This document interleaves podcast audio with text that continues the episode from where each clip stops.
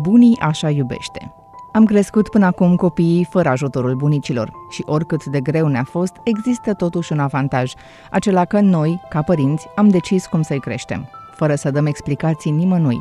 Suficient că noi între noi avem viziuni diferite uneori sau că se bagă din când în când X și Y, prieten sau rudă, cu sau fără copii, să ne explice cum ar trebui să ne educăm copiii. Mă gândesc de multe ori cum ar fi fost mama mea bunică, M-aș fi certat cu ea toată ziua pentru că am fi avut viziuni diferite asupra creșterii copiilor sau ar fi fost blândă și m-ar fi lăsat să fac cum cred eu, chiar dacă nu coincidea mereu cu sfaturile ei. Nu voi ști niciodată răspunsul, dar simt că ar fi fost mândră de mine ca mamă și de nepoții ei, pentru că știu că am moștenit bunătatea, tonul ei cald, dragostea de a sta în bucătărie, mângâierile și vorbele dulci. Socrii vin destul de rar în vizită și atunci începe războiul generațiilor. Nu mă înțelegeți greșit, sunt pâinea lui Dumnezeu, muncitori, deși în vârstă, și mereu dornici să ne ajute și să facă orice. Ei bine, tocmai aici se sparge buba. Eu, obișnuită singură, fără să mi se spună ce să fac, soacra mea, obișnuită și ea toată viața să facă ce știe, cum știe, că doar a crescut și ea trei copii. Cunoașteți replica așa Încerc să mă abțin, să nu zic nimic, dar jur că la un moment dat nu mai pot să tac.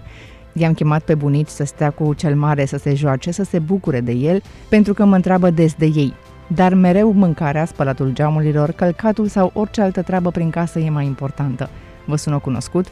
Ca părinte ești prins în această buclă a vinovăției. Îți dorești să crească lângă bunici copiii tăi, să-i răsfețe, dar uneori asta înseamnă să taci și să înghiți în sec toate spusele lor. Dacă nu-ți pui papucii, nu mă joc cu tine. Dacă nu mănânci, nu mai vorbesc cu tine. O să-i spun numai că dacă ai aruncat cu mingea. De bunici trebuie să ne bucurăm și cred în asta. Dar cum să facem să trecem peste acest hău de comunicare? Cum îi facem pe ei să înțeleagă că noi știm lucrurile noastre și vrem să ne creștem altfel copiii, fără să-i jignim pe bunici, care prin asta ei se simt lezați că nu ne-ar fi crescut bine pe noi.